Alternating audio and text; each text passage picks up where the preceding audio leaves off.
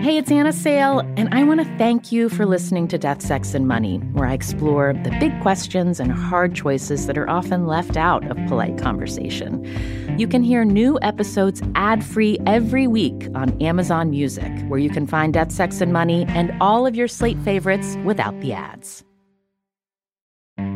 I want to thank you for listening and for all your support as we at Death, Sex, and Money have made our move to Slate.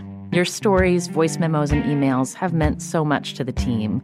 As part of this transition, there's a new way to support our show financially at Slate, our new home, and you'll get something special in return. Subscribe to Slate Plus, and you'll not only support our work on Death, Sex, and Money, you'll get access to new benefits, including listening to us and all of the other great shows Slate makes, like Slow Burn and Decoder Ring, without any ads or sponsor breaks. To subscribe, just click Try Free at the top of the Death, Sex, and Money show page on Apple Podcasts, or visit slate.com/DSM+ to get access wherever you listen. Thanks. When I moved into my place by myself, I probably spent the first few weeks in a tank top and underwear until it got a little bit colder. And then I'd put socks on. This is Death, Sex, and Money, the show from WNYC about the things we think about a lot and need to talk about more. I'm Anna Sale.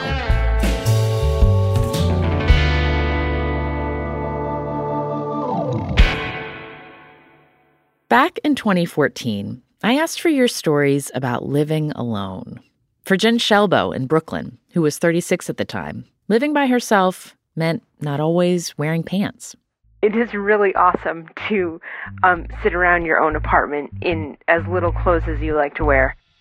That's just one of the perks you told me about. Cooking the things I want to eat, playing the music that only I enjoy listening to. Dancing around my living room to R-E-S-P-E-C-T. Countless minutes of no interruptions. Books stacked in a certain way on my shelf. It is definitely a freedom that I've not had ever. More and more Americans are living alone. The number has tripled since 1970. More than a quarter of American households are home to just one person. So there are a lot of people having this experience. Right now, many of us are feeling isolated due to the pandemic. If you live by yourself, that might be hitting you even harder. And from what you told us back in 2014, it's clear that the way we feel about living alone can be complicated. Everyone always said how important it was and how it'll be a great time in my life, but I just haven't figured out why that is just yet. So we thought this would be a good time to revisit this episode about living alone. I hope you enjoy listening. You know, whenever you're little and you're wearing your mom's shoes, like, it felt like that. Ashley Ward moved to LA last year and got a place of her own. She's 30, and it's the first time she's lived by herself. You don't fill out the shoe or the apartment at all, but, like, here you are pretending like you do. Clomping around in shoes that are too big for you. Exactly. And it feels a little bit better now. I mean, I think that I'll feel a lot better once I get a couch. You wrote in a line that really stuck out to me was you said, no one thinks it's normal for a 30-year-old professional woman to be able to live alone. Yeah, that's been the most bizarre thing. What do you mean? There's just a weird sort of, whoa, really? Instead of like a, yeah, cool. Is that because that means that you have a certain amount of money? I think so. It is very expensive to live in LA. It says how much you make without saying how much you make. Mm-hmm. And I think that that's definitely something that makes people feel inadequate, I guess. How has it changed? You're single? Yes. Has it changed your dating life, living alone? Like, one of the drawbacks of having roommates is your dating life is on display to other people in your apartment. That's not the case when you live alone. No, I can sort of come and go and bring whomever I like, which is, I mean, I've only been there for a month, so it hasn't happened, but... Do you like that idea? Yeah, I like that I can have guests and I don't have to worry that someone else will come in and like sort of take charge of the conversation and sort of take charge of my guest. The guy that I lived with in Chicago would do that all of the time, where if I had someone over, he would just sort of come in and like make the conversation all about him and his life. Like including dates? Yeah. Yeah. It was super awkward. It was really, really awkward.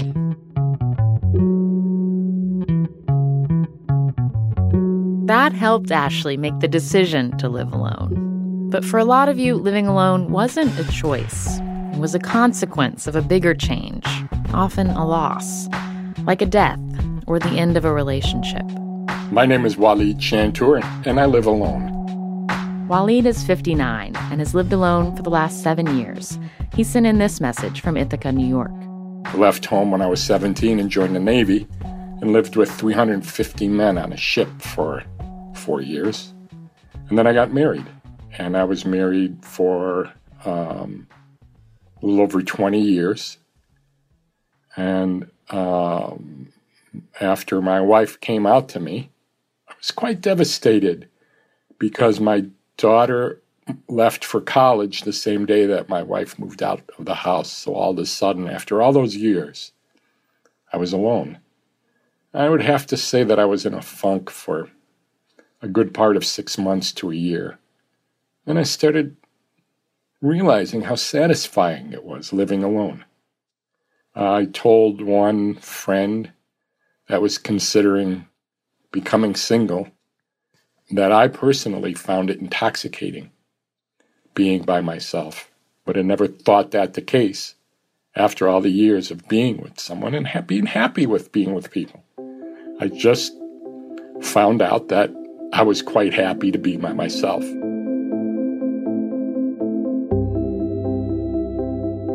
Glenn Ulig and his wife separated 2 years ago. Now he lives by himself part of the time. He sent me an email from Elko, Nevada. So this house is quiet, cricket quiet, for 7 days, and then bam, a 6- and 8-year-old boy back in my life. School, homework, cooking, laundry, folding, cleaning, eating, brushing teeth. Glenn splits custody of his boys with their mom. 1 week with her, 1 week with him. Monday at school, when I drop them off, and I'm driving away from school, I guarantee you there's this great big sigh of, whew, you know, it's like I survived. I really feel like I survived. There's no emergency visits. They went to school. They're safe. You also describe in your email the sound of the quiet. Yeah. When the boys aren't there. Are there parts of that you've been surprised that you enjoy? For sure.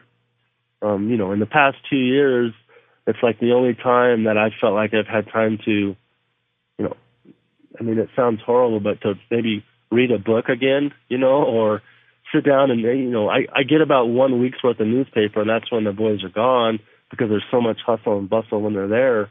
Having that quietness, that solitude to just totally reboot yourself. It's something that I know that I needed to be complete. Mm-hmm. The real reason I can give 100% to my kids for that 7 days is because I have 7 days off where that I can make sure and set up and prepare and have a list of everything that I need to do for the next 7 days. Lisa Wagner is also a single parent. She's fantasized about living alone since she was a teenager. I remember imagining a small cottage by the ocean. And when did you first live alone? I haven't. Why not? First I was too young, and then I was too poor, and then I was a mother. How old were you when you had your first child? Barely 22. Now Lisa is 42. She lives in Portland, and a few years ago, she got divorced. Tensions around their shared space were a major factor. I felt like I worked really hard and earned a lot of money and came home to a house that wasn't really pleasant, and I was frustrated with that. The night after we had that final fight and we decided to separate, I couldn't sleep, and I lay in bed and I started imagining how I was going to fix up the bedroom once it was just mine. And it got me through. I got rid of almost everything in it. I sanded every inch of woodwork. I caulked, I painted, I scrubbed the floor on my hands and knees and polished it, and I put it in a special rack just to hang scarves on. I wear a lot of scarves. And it's just a sweet, sweet room now, and I can keep it so tidy, and I love going in there in the evening and laying down.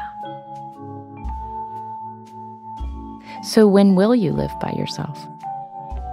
Well, right now I live with my daughter. She's not going to stay with me much longer. She's almost 17. And once she's out on her own, it'll just be me for the first time. How does that feel? Quiet. Almost too quiet. Like that feeling, you know, when you get up earlier than you usually do in the morning and the world feels like it hasn't woken up yet. It feels like that's what my house will be like. Lisa told me, if I ever fall in love again, I'll just have to build a guest house. A luxurious bedroom of her own was also a dream for Arlene Pickett. I had always wanted a feather bed duvet, and I thought it was very interesting that when I did get something for myself, that it involved something that provided physical pleasure. Coming up, what it was like for Arlene to live alone for the first time after her husband died.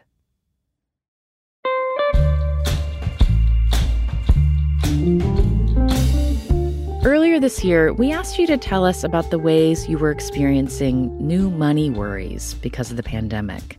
And then we got some of you on the phone with financial therapist Amanda Clayman. She's here with me now. Hi, Amanda. Hi, Anna. I love talking with Death, Sex, and Money listeners in the spring. I'll be back soon, hosting another financial therapy mini-series. And this time, I want to hear from you about how money is working in your relationships, or maybe not working so great. I want to hear from couples, but I'm also curious about other kinds of connections, with your parents, with a roommate. Basically, we're looking for pairs of people who are interested in talking to me together. There are such important issues that come up around money when two people are involved, like fairness or control or power or caretaking. And this happens in pretty much every kind of relationship that you can imagine. So if you could use some financial therapy along with someone else, record a voice memo or send an email and tell us a little bit about what's going on. You can get in touch at financialtherapy@wnyc.org. And if you missed our original series with Amanda back in the spring, you can find all those episodes at deathsexmoney.org/financial therapy. On the next episode, a story about falling in love during the pandemic over the phone. You know, I hate to say romantic, but in a way it's so romantic that we mail things to each other and email, and we both kind of feel like we want to be able to, if we actually see each other, we want to see each other's faces, we want to hug each other, we want to not have to be cautious.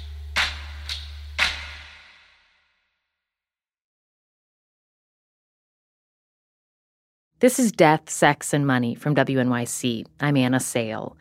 Arlene Pickett is 72 years old and living on her own for the first time. Her husband died 4 years ago after a long decline. This episode is brought to you by Fail Better, David Duchovny's new podcast with Lemonada Media. On Fail Better, David, who has experienced both low and high-profile failures throughout his life, explores the vast world of failure, how it holds us back, propels us forward, and ultimately shapes our lives. Each week, he will chat with guests like Ben Stiller, Bette Midler, and more about how our perceived failures have actually been our biggest catalysts for growth, revelation, and even healing. Through these conversations, he hopes listeners can learn how to embrace the opportunity of failure and fail better together. Fail Better is out now wherever you get your podcasts. We have had a lot of exciting new things to share with you about the show recently, but this might be some of our biggest news yet. Death, Sex, and Money is officially going to be live in New York City at the Tribeca Festival on June 11th. And I want to personally invite you to the live taping we'll be doing with the legendary journalist Kara Swisher. If you know Kara's work, you know her ability to get people to tell her things is unmatched. And she does it in her signature, hard-charging way. She's not afraid of things getting a little combustible. I have a slightly different interview style, so we're going to talk about that and play around with that in experimental ways that I think will make this a special show unlike any of our other live shows up to this point. And it's not often that I get to do a live Death, Sex, and Money show in New York, so I really hope to see you there. Whether you're in the city, on the East Coast, just been looking for a reason to visit New York City, come on June 11th for this show. You can get tickets now at tribecafilm.com/deathsexmoney. We are so excited to see you there. Coming soon from Slate Podcasts. So first it was Dade County. Voters in the Miami area repealed civil rights for gay people by a 2-to-1 margin. In the late 1970s, cities around the country began rolling back anti-discrimination laws that protected gay people. And then it was Wichita, St. Paul, Eugene. Successful campaigns against the gay community, which shocked us all. A state senator from California watched the laws fall and saw an opportunity. Homosexuality is a most repulsive lifestyle. His name was John Briggs, and he wanted to deliver the anti-gay movement its biggest prize yet. California realized that they were coming for us. I'm Christina Cotterucci. This season on Slow Burn, we'll explore how a nationwide backlash against gays and lesbians led to a massive showdown in California. Now it's something called Proposition 6, the Briggs Initiative. It would call for firing any teachers in California who practice homosexuality. Your life as you knew it would be destroyed. We've got to fight back. We can't let this happen in California. The Briggs Initiative would be the first statewide vote on gay rights. Gay rights now! Gay rights. With so much at stake, young people became activists. We were all coming out all day long, every day. And activists became leaders. My name is Harvey Milk, and I'm here to recruit you. Slow Burn, Season 9, Gays Against Briggs. Out May 22nd, wherever you listen. If we lose here, it'll be 50 years before we ever get back up again. Like the drag queens say, take out the earrings, sharpen the nails. There ain't no going back.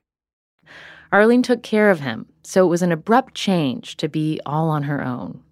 I wasn't particularly lonely, but I did feel a strong sense of just being by myself. Anything that I needed to do or anything that needed to be done, it was up to me to decide when and how much to spend and even to do it or not to do it. And, of course,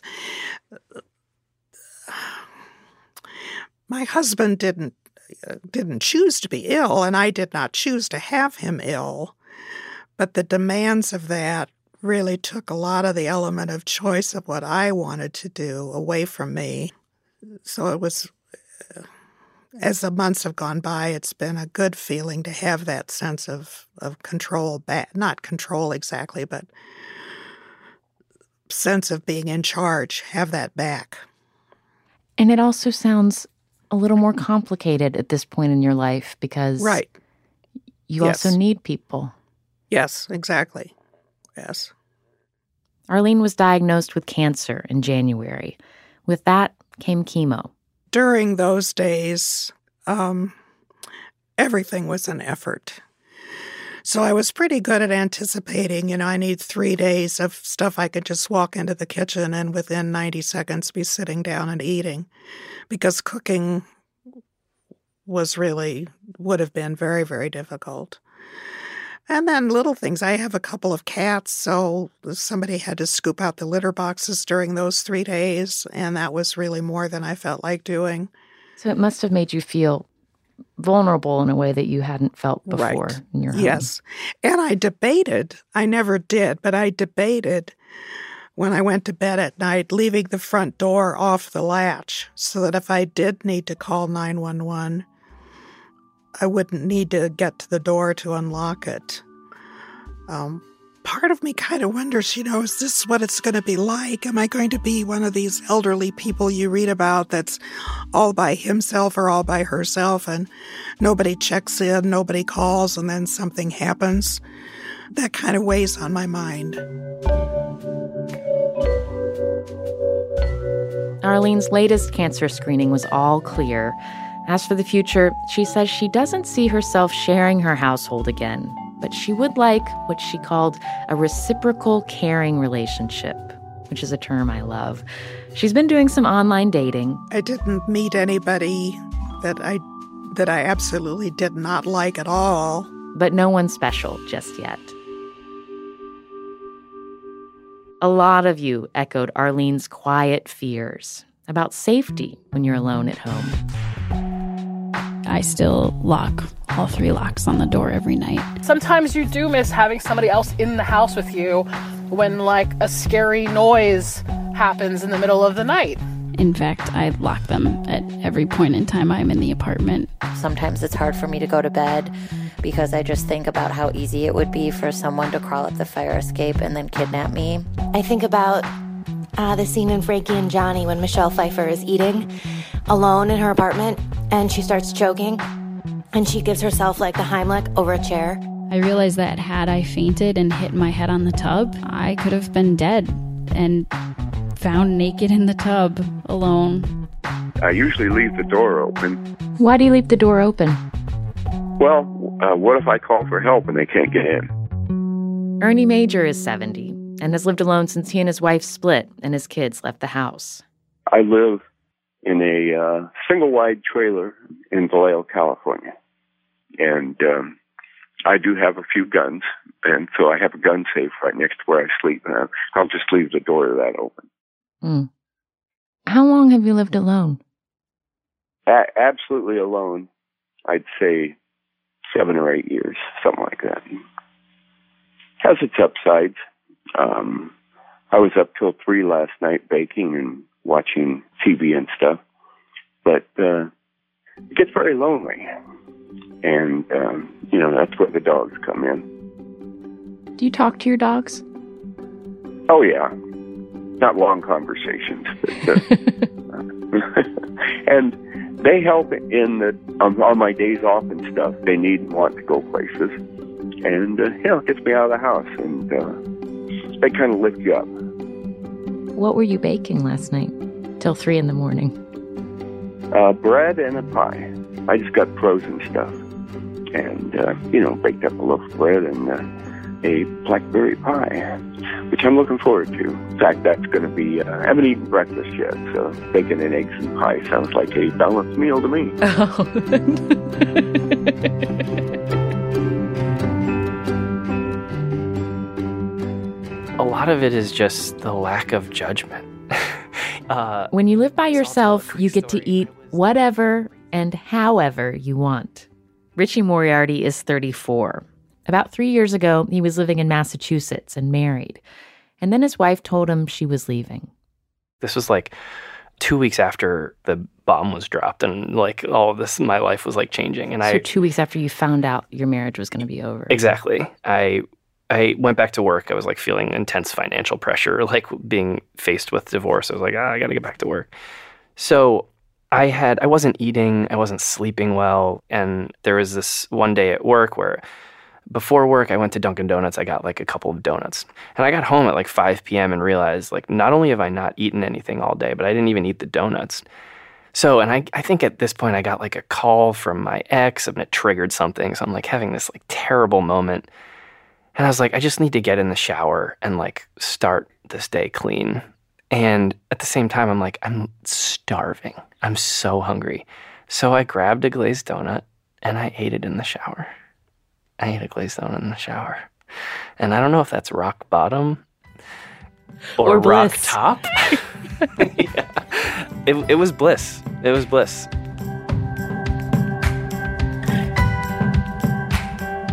Now Richie lives in New York. He moved after the divorce to try to do some more acting and eventually moved in with his new girlfriend. That's another story I heard again and again about what happens when you no longer live alone.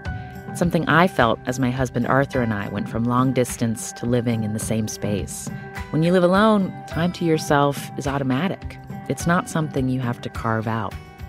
It's a pretty huge deal that it's coming to an end. Melissa Sorrells has lived alone for the last year. Before that, she lived with her now ex-husband, whom she'd lived with since college. Now she's engaged to be married again. And when we spoke, it was 3 weeks before her fiancé Dan was scheduled to move in. I've always been, like, afraid to be alone. Like, I would have some anxiety about what I would do to fill my time. But it turns out that's not such a problem. I managed to fill the time pretty well. On a night when you're by yourself in your place, what do you do? I do a lot of, like, yoga. Like, so I'll push all of the furniture, you know, to the sides, and I'll, like, stretch, which is very helpful. It's very calming. I'm wondering how that's going to work once I am living with somebody else, because I'm not just going to be able to shove everything against the walls. Have you started, since this is 3 weeks away that he's moving in, have you started noticing that the small details that might change and feeling a little wistful? Wistful isn't the right word. I don't think I'm going to miss it too much, because he's a good sleeper. He'll sleep in on a Saturday morning, and I think that'll give me like enough of my own space. A little nervous. Like, how is this going to work? Like, if I just drop my purse in the middle of the floor, I'm not going to be able to do that anymore. I have to find a place to actually keep it. But it's neat how when you describe his sleeping in, like how you're aware that you're going to have this time, that you get to do the things that you have realized that make you feel good by yourself. Definitely. Yeah. And even just like spending a couple of hours with a book uninterrupted, like where he's not going to be like, hey, let's make popcorn, or hey, pay attention to me. I'm here. I'm a human. It'll be good to, like, I know that I'll have a couple of hours. That makes me sound horrible, doesn't it? No. It's definitely something I value a lot. And I don't know if I realized how much I valued it because my ex-husband, he worked nights a lot of the time, and he did work long weekends. So it was always just something that made me feel so anxious. I never realized how important it was to have my own quiet time, my own space. Yeah, instead of an absence, now it feels like a gift. Yes, exactly. Melissa and Dan moved in together not long after we talked. But when we reached out to Melissa to let her know that we were re-airing this episode, she told us that Dan moved out about 5 months ago. I am back to living alone, she wrote us. Becoming suddenly single during a global pandemic has definitely been strange, but it's forced me to sink into living alone, experience it fully and without flinching. And I find that I'm happier and more hopeful every day. Melissa, this song goes out to you. I'm a one-ticket gal, I'm as free as the breeze. I go where I like and I do what I please. When I lock up my apartment, I've got all the keys. I'm living alone and I like it. You can find updates from several of the people we talked to in this episode in this week's Death, Sex, and Money newsletter. Find it and sign up by going to deathsexmoney.org/newsletter. Death, Sex, and Money is a production of WNYC Studios in New York.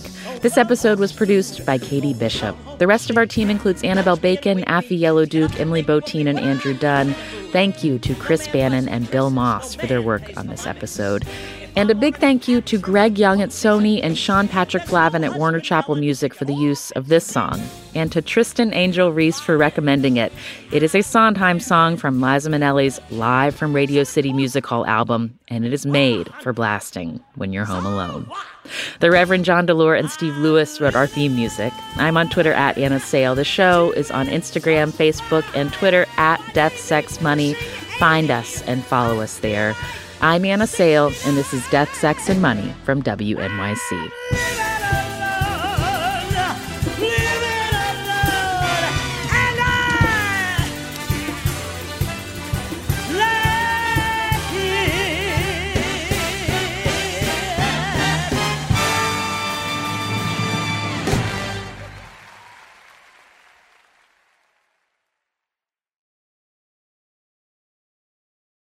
Coming soon from Slate Podcasts. So, first it was Dade County. Voters in the Miami area repealed civil rights for gay people by a 2-to-1 margin. In the late 1970s, cities around the country began rolling back anti-discrimination laws that protected gay people. And then it was Wichita, St. Paul, Eugene. Successful campaigns against the gay community, which shocked us all. A state senator from California watched the laws fall and saw an opportunity. Homosexuality is a most repulsive lifestyle. His name was John Briggs, and he wanted to deliver the anti-gay movement its biggest prize yet. California realized that they were coming for us. I'm Christina Cotterucci. This season on Slow Burn, we'll explore how a nationwide backlash against gays and lesbians led to a massive showdown in California. Now it's something called Proposition 6, the Briggs Initiative. It would call for firing any teachers in California who practice homosexuality.